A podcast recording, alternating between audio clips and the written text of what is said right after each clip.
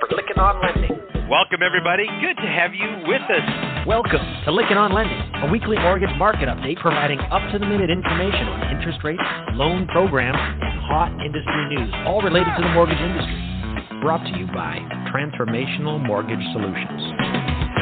To participate in today's program, our guest call in line is 646 716 4972. And now here's your host of Lykken on Lending, David Lykken.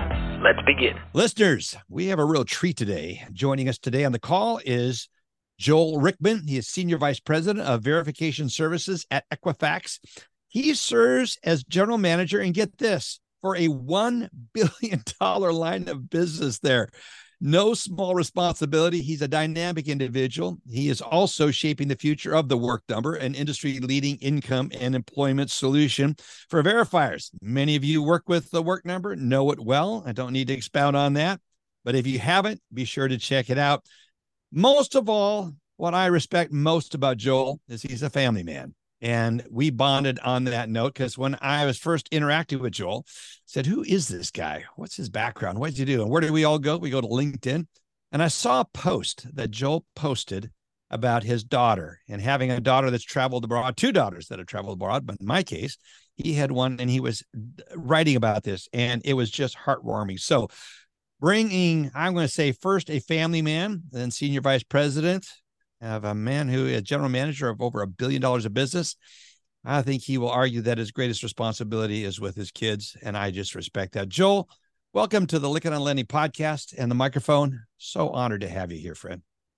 Well, thank you so much, David. I appreciate that extremely warm introduction, and I I do treasure more than anything the three wonderful children I have, and it's not just um, the opportunity to nurture them. It's really interesting how throughout life you realize you're learning as much or more from them as they potentially are learning from you. And it's sometimes really hard to give them that freedom to go experience the world on their own. But by doing that and seeing the return both in what they learn and how excited they get about the world and life in general is such an amazing reward. So I've absolutely treasured our conversations about the family and what we've learned from our daughters and my sons in, in my case. But it's great to be here today excited to talk to you about a little bit of business, a little bit of international travel, whatever path we might take. But well, I'm looking forward. Just realized as we said that people are going to scramble out and they're going to go, okay, who is this guy? And I, I got to go look at that post. Yes, it's on LinkedIn. Hmm. you go into Joel's profile and you'll see it there. Talk a little bit about that post and that story because I think it was really heartwarming, especially you see the heart of a dad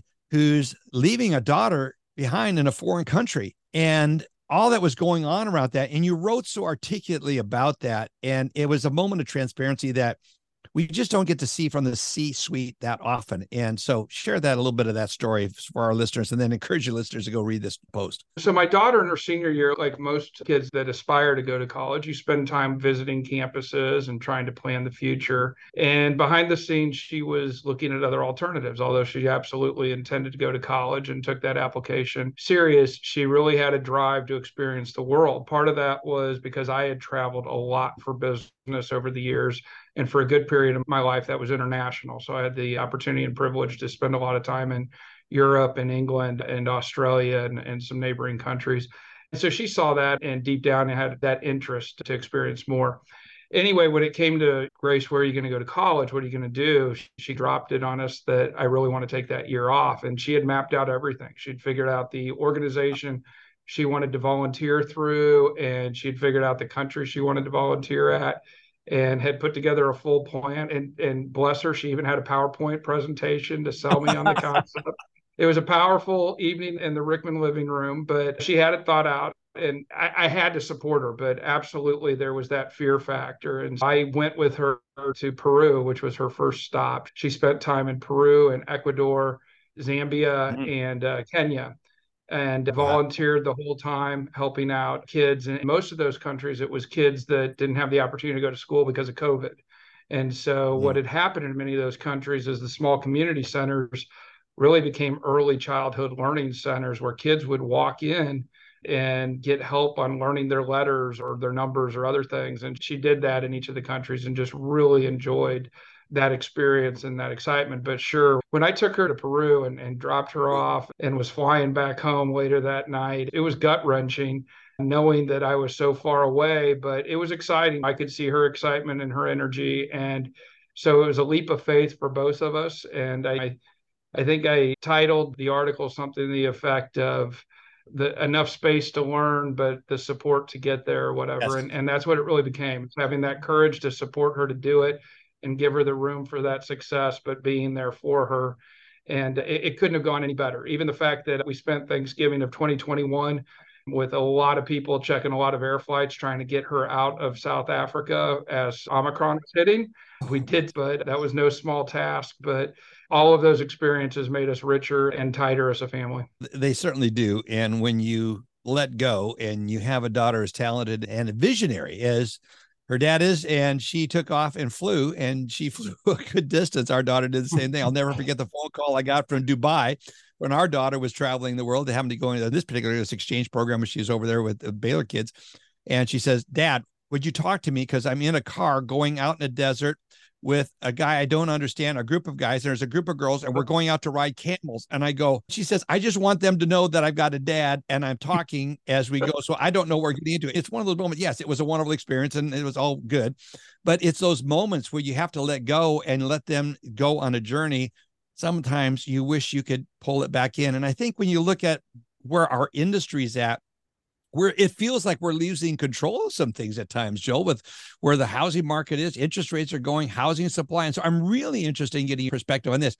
But you also have a son, and one of the parts about this, we could just share this on the podcast. So you could say you announced, you go home, hey, by the way, I announced on your son, you signed with a scholarship to play basketball. And I love the story that he could have gone anywhere, but he chose to go close to home. Uh, so that's yeah, a great story. Did. So, so today was another big day in my kids' lives. Yeah. So my youngest son, who's a senior, signed to play basketball at Missouri Science and Technology, which we never expected that he would pick that, but both his mother and his father graduated from there. We're very proud of that, but did not expect it at all. And we're rather excited that we'll be able to see quite a few of his games in the St. Louis area and not too bad of a drive down to school to see his home game. So yeah, we're we're very excited about that opportunity and even more excited about his energy. It's again, it's one of those things that when you see your kids struggle is a strong word, but you know that decision and and putting that next step ahead of him and figuring out what he wanted to do. We know that's been weighing on him in many different ways, whether he wanted to go far from school and how big of school did he want to compete for and, and what did he want to do there for him to be able to make that decision and really invest himself into his future and, and be confident in that decision is just really exciting to see and we're just delighted for him so congratulations to him and to the family because every success your kid has is really a success we have as parents. We have a lot of new people to the industry. Thankfully, I'll have a lot of people that are listening to this podcast or even in universities going, Dad, or to themselves, they're saying to their dad, the parents are going like, what do I do next? I remember having that conversation with my dad. And so what I'd like to have you share a little bit is your journey to where you're at today, Joel, managing a billion dollar book of business is quite extraordinary. But how did you get to where you're at? I'm thinking of the audience that is in a university listening to this podcast and thinking and dreaming of their future. That's a great question, David, and, and wasn't necessarily expecting it. So I, I knew we had talked a little bit about my daughter. I was expecting that one, but uh, I, I think they actually tie together really well. Grace's desire to see the world and her curiosity, and I'm going to use that word curiosity to learn more, and not to just accept what she's told, but to, to understand it and dig deeper. If I were to pick a word that I think is the most valuable trait of a employee or of yourself as you're trying to build out your career, it's natural curiosity. And it's that drive with that curiosity to understand why an organization does things, why an organization maybe doesn't do things, and then challenge that, that norm. They refer to personalities as a challenger personality. We tend mm-hmm. to sometimes be difficult to manage. Um, but we also tend to be a little bit more willing to take a risk and, and to try new things and to drive new things. And if how did I get here? It's it's a very long and twisted trail. When I first got out of engineering school, I was designing semiconductor factories, and so I uh, did that for a few years and loved it. But I guess tying that somewhat to the mortgage market, although I know that the mortgage market and the the housing market is going to have a much different overall story that I'm going to talk about. But semiconductors in the late 90s, early 2000s all moved offshore. They all went away. And so that job of designing semiconductor factories in the US kind of went away. It, it didn't exist.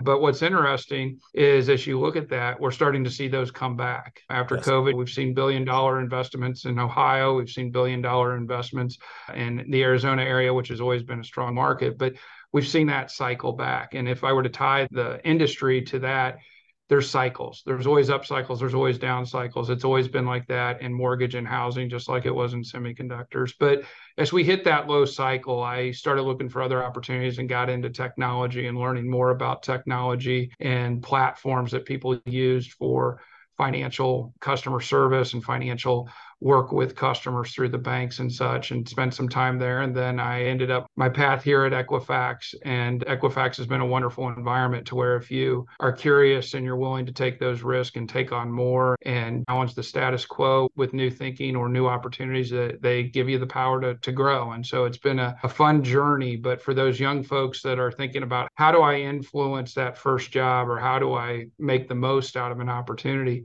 natural curiosity, naturally. I always talk about be polite, professional, and persistent and challenge the status quo and offer new ways to do things. And I think if you stick to that, your, your future's bright because organizations always want people that are looking for the next thing or the next idea. Yeah, I think it's so true. And to be curious and be willing to challenge the status quo and, and to do it in a way that's respectful. I think it's it's just a marvelous combination of talents and skills. You have a unique perspective or view of the industry and a view into the industry from where you sit at Equifax. We're looking at some of the most difficult times. David Stevens recently published an article, and it'll be the worst winter in the history of mortgage lending. And yet there is reason for optimism. And I'm looking for some of the perspective you have. In our conversation you and I had several conversations ago, you mentioned that there has been a surge of credit pulls. And if you can look at that, and then you and I talked also about demographics, which age groups are growing, and some of the things that you're seeing that can encourage lenders that are going through a difficult time right now, Joel, and saying, is there hope on the other side of this industry? Now, you and I both agree there are, but explain why you have hope on the other side yeah, of this so, current market. Absolutely, David. And so the last few years have been I, I, don't mean to use the word artificially, but they've been beefed up and enhanced with all of the refi.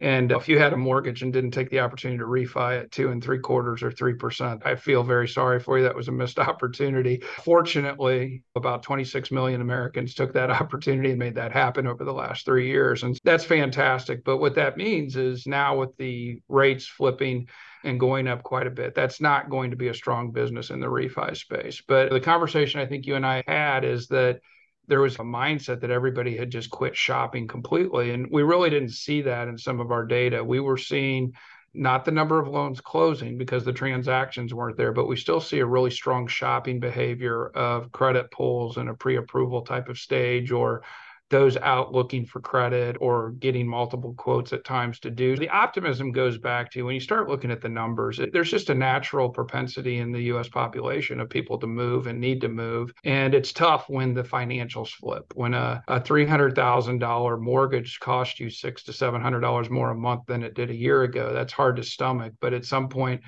you start to accept that as the new norm and move on. And the other thing is anybody that's been in the industry, as we talked about a little bit before, it's that cycle. And figure out your budgets and such to where you can afford the next year or two, you're going to get an opportunity for those rates to get back down into the fives and refinance and be happy again and take advantage of it. And I think you're going to see people making that move because they want that new home or they need to because they have to move. But to get to some of the specifics, if we look back over the data on what we used to see from inquiries, we now see the spike of age groups starting more in the 30s, where it wasn't that long ago that it was the early or mid 20s where people were really out starting to shop for that first property, whether it was a condo or whether it was that starter home. They were starting at that phase. We now see that's staying in the apartments or other housing arrangements is, is going a little bit later. And we really see that spike in inquiries starting more in the 30 year bracket and continuing strong clear up into the six and then obviously tapering off. But to me that gives hope in many ways is that the economy is still really strong the other side of our business looks at employment and we deal with unemployment claims for large companies and we deal with people onboarding new customers and we've seen unemployment claims just stay really low. So we're not seeing that side of the economy change. We've seen a little bit of a slowdown in what i would refer to as the white collar hiring but still a very strong job market. And with those things out there Part of it is the cyclical nature of it. I don't dispute that I think it's going to be a very cold winter, but I'm optimistic that as we start to go into next year, we're going to see people looking to make those moves and start to move some. Other things to be excited about in the industry is with challenge comes innovation, and with challenge comes driving anew. And we as a company and as a industry, let's talk more as an industry, but I think I would say Equifax is following that trait We've talked a lot about innovation and automation and even artificial intelligence and things for years. And we invested a lot as a company to go through transformation to build a new foundation for all of our systems. But now is when I call it, we're starting to have a little more fun. We're starting to get into the AI type of tools and that automation to figure out how do we help people do things how do we help ourselves do things more efficiently? And I think that the mortgage industry still has a lot of opportunity for AI around document verification and overall file evaluation from a quality control perspective and all those things that I think you're going to see organizations continue to invest in that. And with that is going to drive efficiencies. And hopefully we can start driving down some of the overall cost to originate the loans by getting those efficiencies and automation in the process. Yeah, no question about it that this is a cyclical market and we're in a cycle right now where HELOCs are very much the game. And I'd love to get your perspective on what are some of the current factors driving HELOC usage. That's interesting. When you look at HELOCs, they spiked the end of last year. They softened a little bit, but we are starting to see inquiries go back up in the HELOC space. And part of that is a lot of the big players, a lot of the big lenders that ha- historically didn't deal with HELOCs have started doing that because they're realizing that what we touched on a little bit before they're still seeing people come in and do some of that shopping to see what would my rate be if I refied.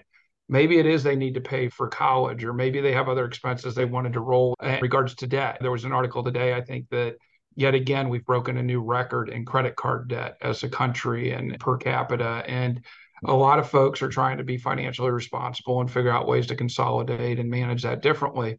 And if I go and apply to a traditional lender, financially, it may not make sense to refi the loan right now with where some people are at.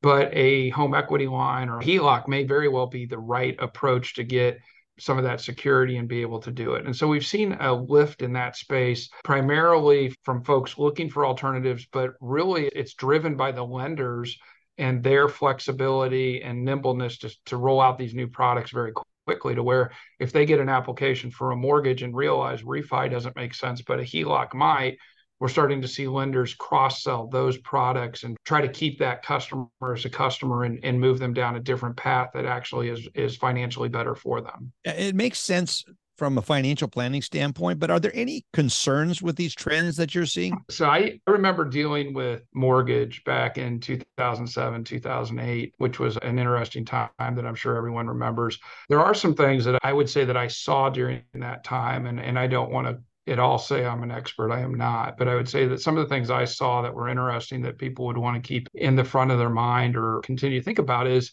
you're anxious to make the HELOC process very simple. And simple is good and it's going to get your customers closed. And, and I agree with all of that. But what happened during that time is a lot of banks were very quick to do HELOCs for the second and an original, a full mortgage. And what happened is they really exposed their risk quite wide. And if you're doing a HELOC on a property that has a full mortgage by somebody else that's fully underwritten, and you start to get into friction, you're going to want to make sure that your HELOC is written on really sound principles. I, I would just encourage folks, you want to make sure that the debt to income is still working. You want to make sure that you understand the credit bands. You want to understand the healthiness of whether those credits going up or going down through a trended credit report making sure that you understand the consumer's health. Because if you were to do the HELOC and for whatever reasons those start to go bad, it becomes really messy. It just really does. And trying to sort that out with the property and, and all of those things. So, what we see a lot of the sophisticated lenders doing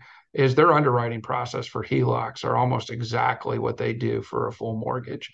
And that protects them and it protects the consumer. Nobody wants to get the consumer in over their head with a product of any kind.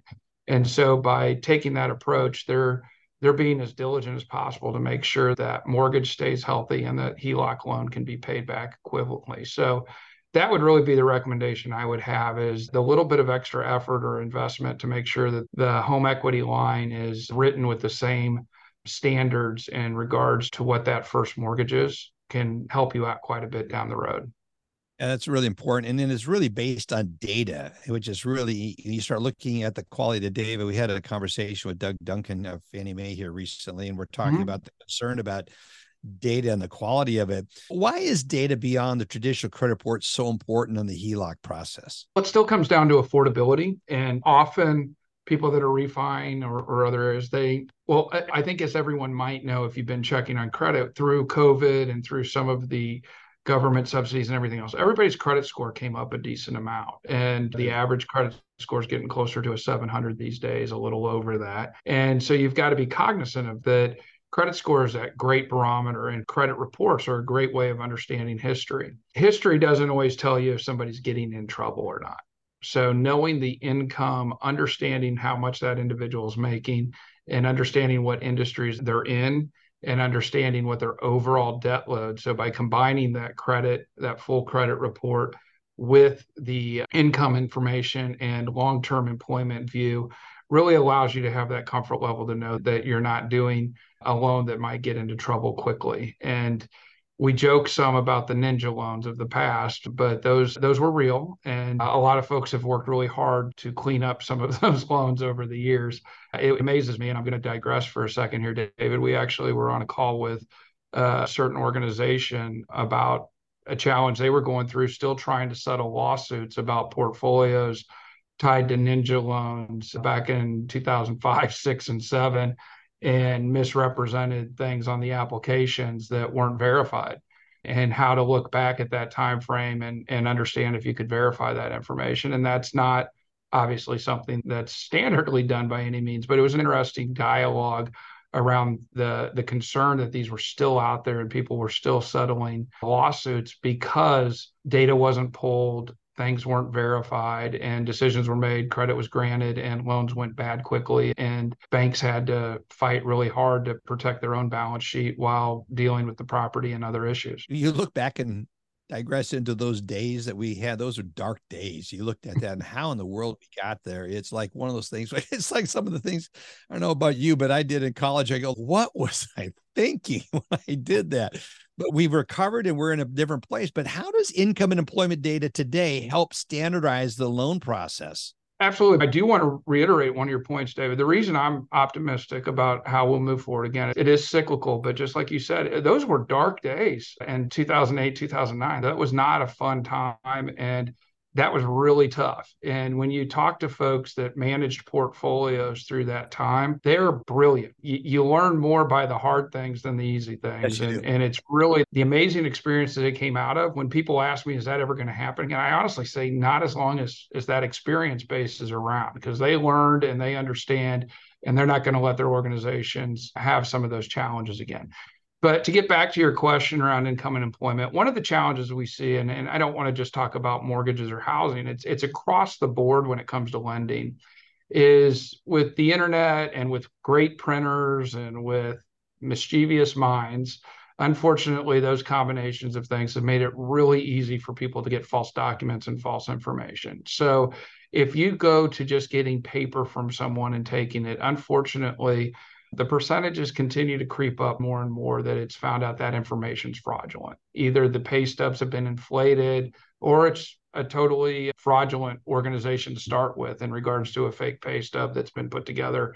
And if you make your decision purely off of that without verifying whether that information is correct, whether it's even just a basic verification of employment to make sure that employer exists and that you as an individual have been employed there, or if it's the full blown income evaluation and justifying and, and, evaluating that ability to pay. If you're not doing that, you do open yourself up to another, another level of risk. And we've seen a number of clients that have come to us and work with the work number now to solve those problems in auto specifically, but also fintech and consumer loans that are done completely digital. And you don't ever meet the consumer, and you can't be completely dependent upon paper documents that can be fabricated. And, so that's one of the things I would encourage that whenever you can get data from the source, so obviously a credit bureau that's taking that directly from the banks and the lenders and, and converting that into a report, or in our case, the work number where we take the direct payroll feeds coming from employers or from the payroll companies themselves, you're getting verified information that you know is real and is safe for you to finalize that decision and work with. And so that's where we spend the majority of our time talking to clients about why they use us or want to use us. And the, the one thing that we're continually focused on is the one thing our clients ask for us, David, is we need you on every single loan. We want 100% coverage.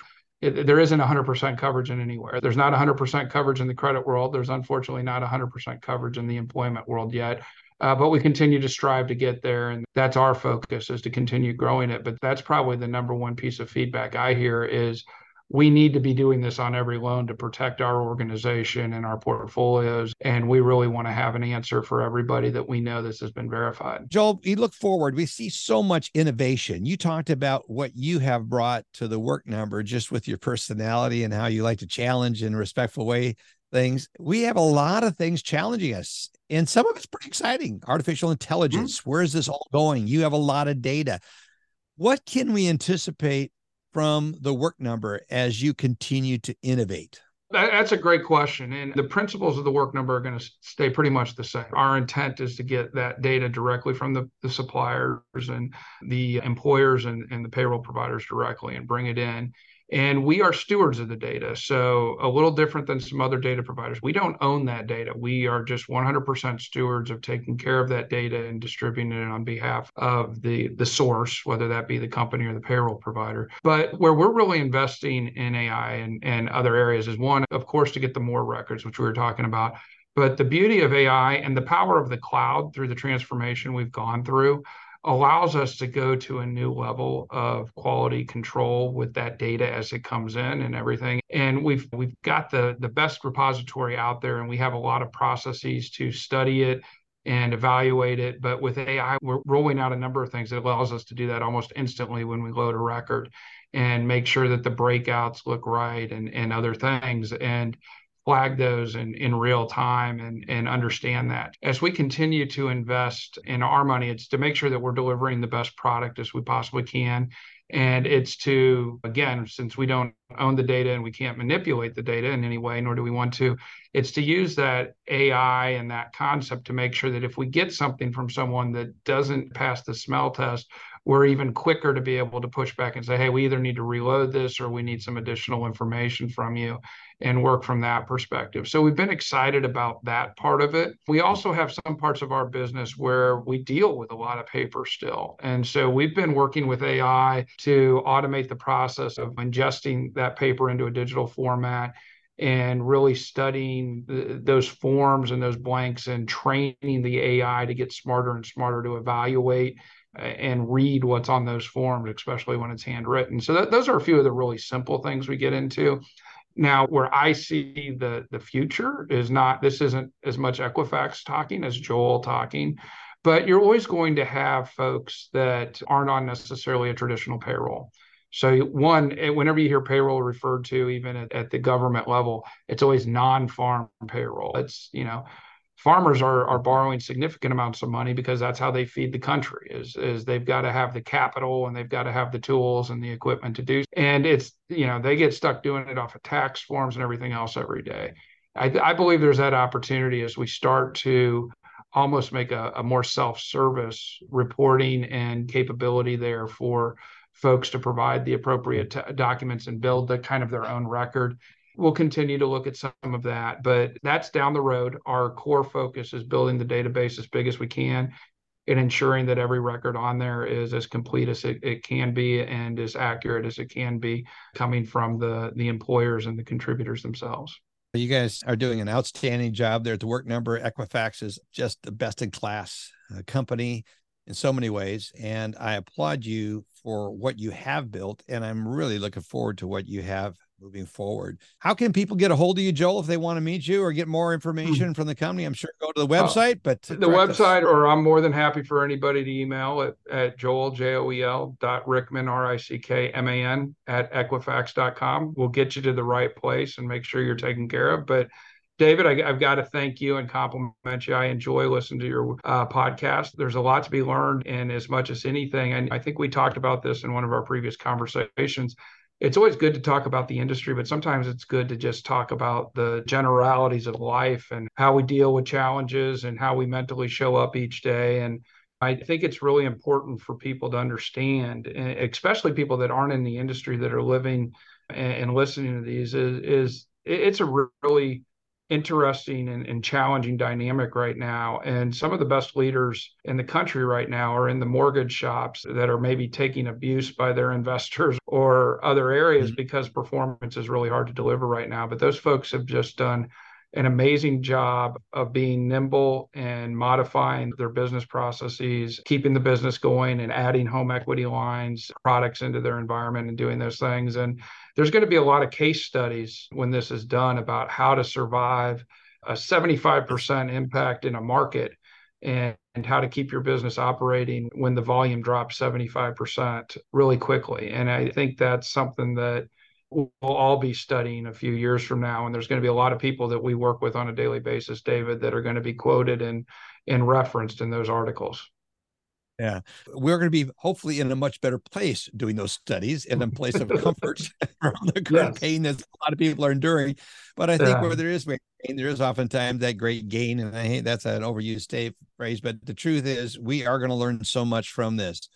Joel, I want to say thank you, first of all, for being a great father and sharing your family story with us. Congratulations to your son. And as he's signing and going into college, congratulations to your daughter, who is now doing really well. I wish we had time to share all the stories you shared with me the mm. other day about her ongoing success. I'm looking forward to see the Rickmans show up numerous places in high level positions across the industry and, and across the marketplace. So, Joel, thank you so much for being here. Congratulations on your success and sharing some of your stories with us and your vision for the future. Appreciate you so much. Thank you, David. I truly appreciate it and uh, have a wonderful evening. Thank you. Hey, listeners, this hot topic would not be possible without our sponsors. I want to say a special thank you to our sponsors Total Expert, Finastra, Byte Software, Lender Homepage, Angel AI, Truve, the Mortgage Bankers Association of America, Lenders One, the Mortgage Collaborative, iEmergent, Modex, Mobility MMI, and Knowledge Group. There's so many good sponsors here, and we're so grateful for each one of them. Be sure to check out each of those sponsors and and their spots on our website, Lykken on Lending,